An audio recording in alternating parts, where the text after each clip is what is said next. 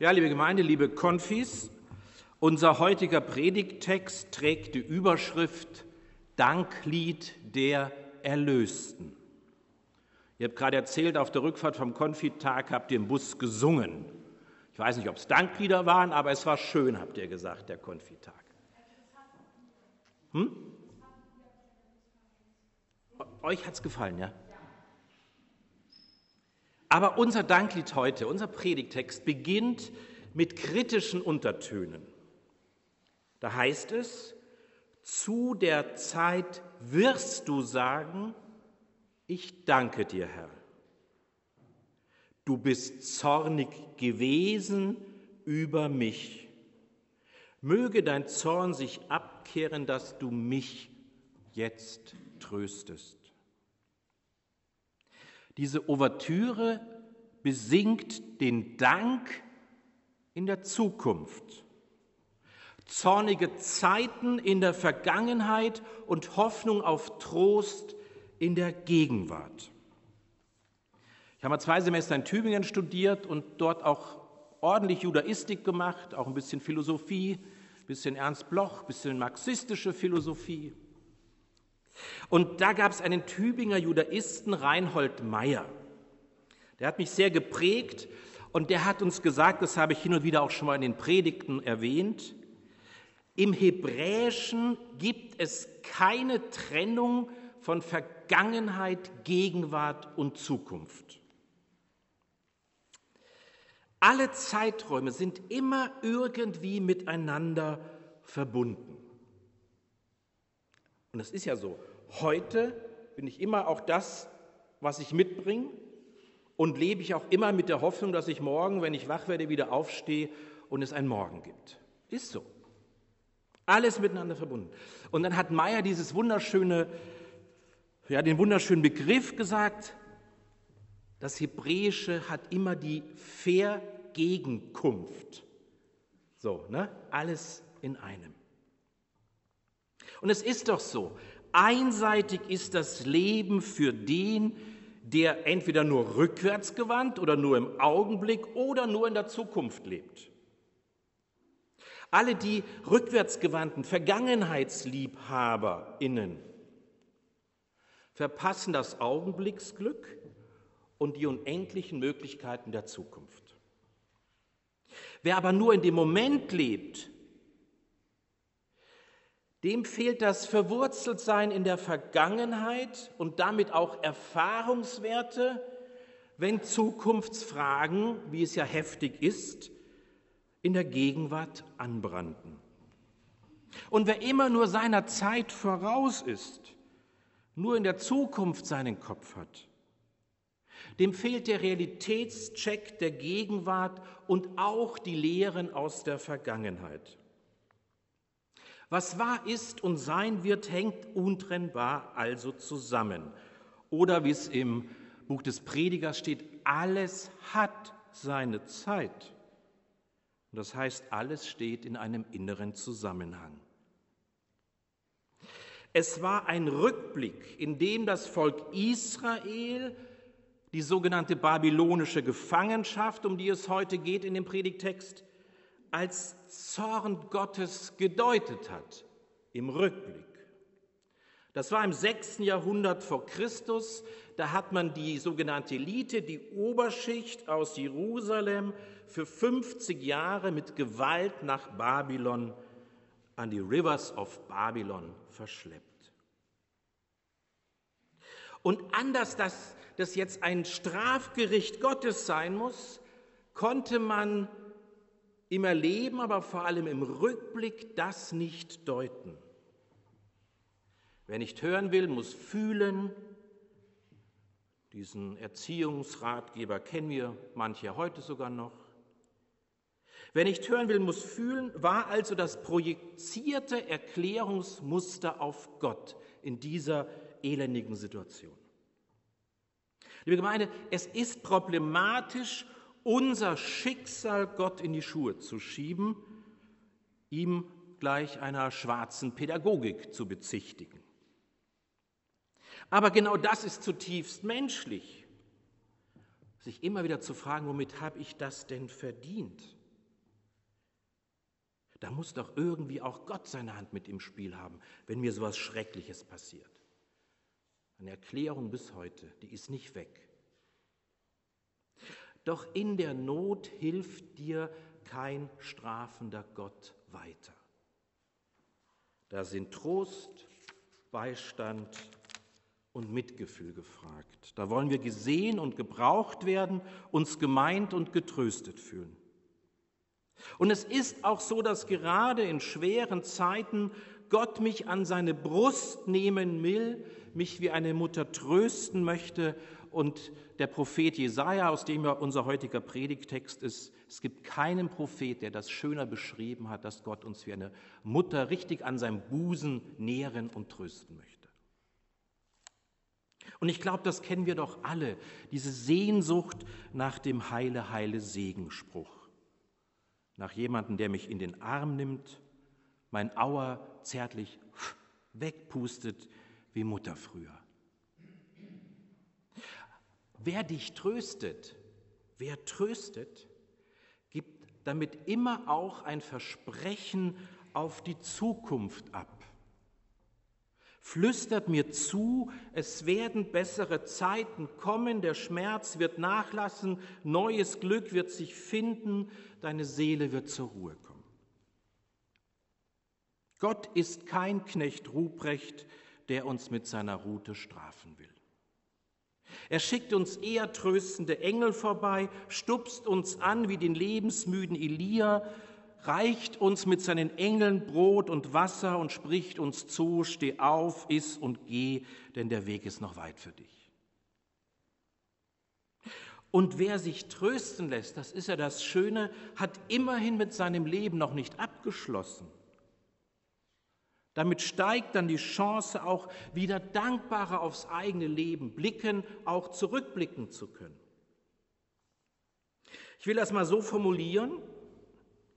Ich glaube, Dankbarkeit ist die meistbefahrenste Verbindungsstraße zwischen Himmel und Erde. Und Dankbarkeit ist auch so etwas wie ein Überraschungsei, das mich jederzeit überfallen kann. Mir geht das so, wenn ich am Meer stehe und auf dieses weite Meer gucke.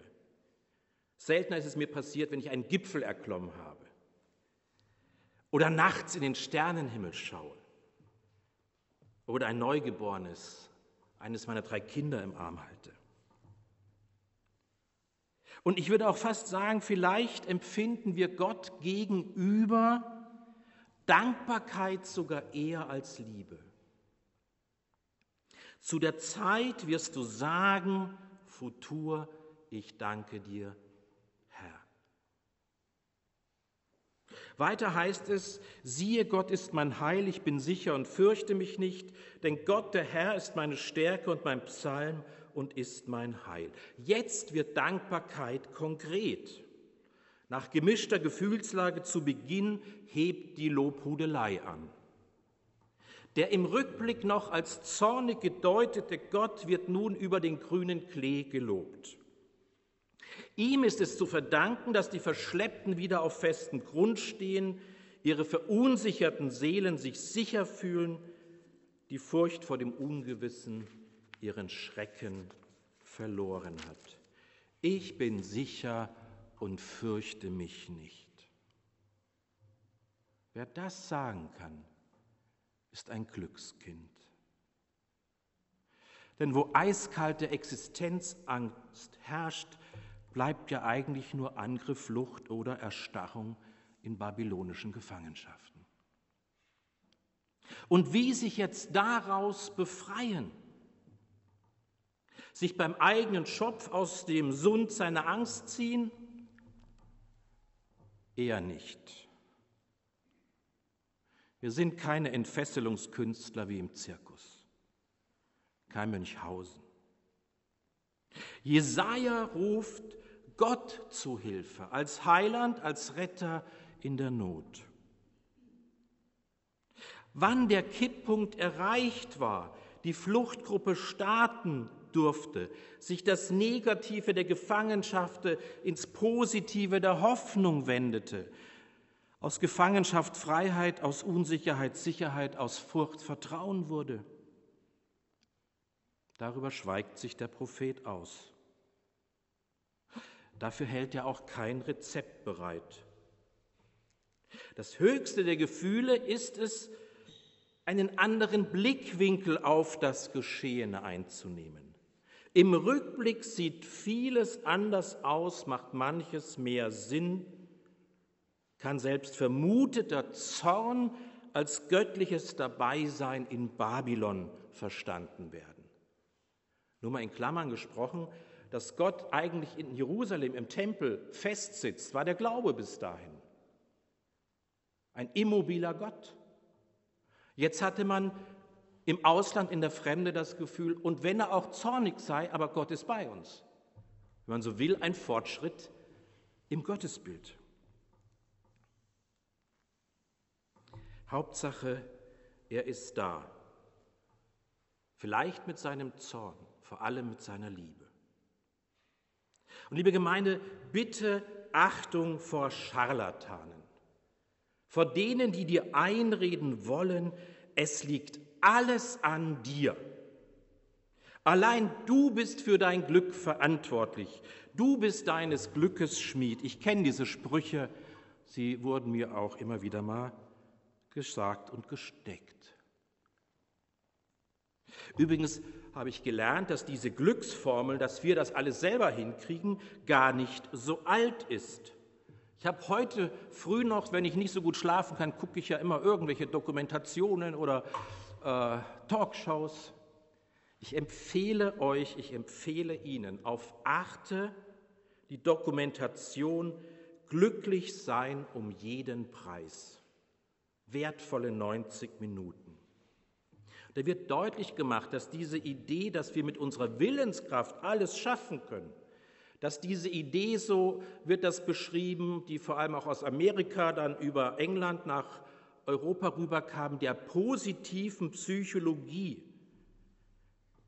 die uns einreden will, Chaka, du schaffst das alles, du bist für dein Glück selbst verantwortlich. Gucken sich diese Dokumentation an. Da ist einiges wahr, aber es sind auch schrecklich leere Versprechen dabei. Und die können am Ende auch zynisch ausgehen, weil was machen dann die Menschen, die es da nicht geschafft haben? Sind die dann selber schuld, wenn das Glück sie nicht geküsst hat oder man nicht kreieren konnte? Oder ich frage zurück, haben wir unser Geborenwerden, unser Sterben, unser Leben, unseren Atem, unseren Herzschlag auch immer alles selbst in der Hand? Achtung also vor Neppern, Schleppern, Bauernfängern, die die Glücksformel und die dir Rezepte für ein angstfreies Leben verkaufen wollen. Das Leben ist komplizierter, ambivalenter, schwarz-weißer. Wenn Licht ins Dunkel fällt, Angststarren sich lösen, Auferstehung gelingt, beschreibt die Bibel dies durchaus in einem Zusammenspiel, wenn es heißt, dein Glaube hat dir geholfen, und auf der anderen Seite gibt es immer das unverfügbare göttliche Geschehen. Da heißt es in jeder Wundergeschichte, und es geschah. Geschieht Heilung, gelingt Befreiung aus babylonischen Gefangenschaften, ist also Gott immer mit am Werk. Und dann wird aus dieser scheinbaren schwarzen Pädagogik ein Meister der Güte und des Mitwirkens und der Mitwirkung. Gott hat kein Interesse daran, uns die Route fühlen zu lassen, wenn wir nicht hören. Gott hat kein Vergnügen daran, dass Naturgesetze zuschlagen, wenn wir die Klimakrise vergeigen. Und Jesaja, er argumentiert nicht. Er bemerkt schlicht, Trost geschah. Wie es geschah, wird nicht erzählt, höchstens als ungeschriebener, verschwiegener Text zwischen den Zeilen. Es wird schlicht festgestellt, wer dafür zuständig war. Siehe, Gott ist mein Heil und ich bin sicher und fürchte mich nicht, denn Gott, der Herr, ist meine Stärke und mein Psalm und ist mein Heil. Das kann helfen. Und es kann auch helfen, von meinen eigenen Befindlichkeiten einmal abzusehen. Es kann auch helfen, von meiner vermeintlichen Grandiosität und sei es meine Grandiosität im Leiden abzusehen um auf Gott zu blicken. Und was geschieht, wenn wir uns wieder sicher fühlen? das Kind nach Hause gefunden hat, ein Liebespaar sich nach Streit wieder versöhnt in den Armen liegt. Was da geschieht, liebe Gemeinde, lässt sich nie rational auflösen und erklären. Kennt ihr auch noch diesen Song Herz über Kopf? War schon mal ein Konfirmotto. Gefühl über Verstand. Denn letztlich sind es unsere Gefühle, die uns tragen, sicheren Boden unter den Füßen verspüren lassen, neues Vertrauen erlauben. Letztlich sind es unsere Gefühle, die nach erlittenem Scheitern neue Kraft geben. Wer sich da nur auf seinen Verstand verlässt, ist schnell von allen guten Geistern verlassen. Denn letztlich sind es unsere Gefühle, die nach Zeiten der Angst, der Trauer, der Scham und der Wut uns neue Lebensfreude empfinden lassen, sind es Gefühle, die in die Dankbarkeit führen. Der von mir äußerst geschätzte Theologe Paul Tillich hat Anfang des letzten Jahrhunderts solches Empfinden im Blick auf das religiöse Gefühl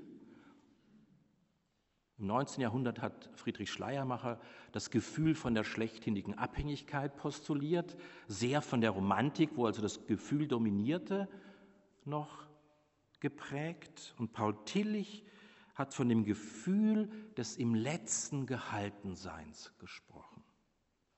Egal was war und ist und sein wird, im letzten ist da jemand, der dich und der mich hält oder wie Margot mal ein bisschen gekupfert hat, ich kann nicht tiefer fallen als in Gottes Hand. Und jetzt, liebe Gemeinde, Finale, wird unser Predigtext zum Selbstläufer. Es sprudelt nur so vor Gefühlen über. Ihr werdet mit Freuden Wasser schöpfen aus dem Brunnen des Heils und ihr werdet sagen zu der Zeit, danket dem Herrn, rufet an seinen Namen, machet kund unter den Völkern sein Tun, verkündigt, wie sein Name so hoch ist, lob singet dem Herrn, denn er hat sich herrlich bewiesen. Solches sei kund in allen Landen, jauchze und rühme, die du wohnst auf Zion, denn der Heilige Israels ist groß bei dir. Da ist keine Knecht Ruprecht Rute mehr zu hören. Hören wir die Sektkorken knallen? Nach Zorn und Trost sind die Verschleppten im gelobten Land ihrer neuen Zukunft angekommen. Sie feiern die Rückkehr von den Ufern Babylons auf den Höhen Zions. 50 Jahre saßen sie dort fest. Liebe Gemeinde, glaube keiner, es sei ein Katzensprung heraus aus seinen Gefangenschaften und Ängsten. Glaube auch keiner, es ist mal so easy, eine Gemeindestelle zu wechseln. Aber sich im Letzten gehalten zu fühlen, im Leben wieder neue Freude zu empfinden, es ist ein Marathonlauf, weil niemand weiß, was das Leben noch bereithält. Deshalb übrigens stellt die Bibel eigentlich nie Garantiescheine für ein Happy End auf Erden aus. Aber zu guter Letzt sagt sie immer wieder, wird die Liebe das Größte sein wird Gott uns wie eine Mutter trösten, werden wir sein wie die Träumenden, dann wird unser Mund voll Lachens und unsere Zunge voll Rühmens sein. Zu der Zeit wirst du sagen, ich danke dir, Herr. Amen. Und der Friede Gottes, der höher ist als all unsere Vernunft, er bewahre unsere Herzen und Sinne in diesen verrückten Zeiten in Christus Jesus. Amen.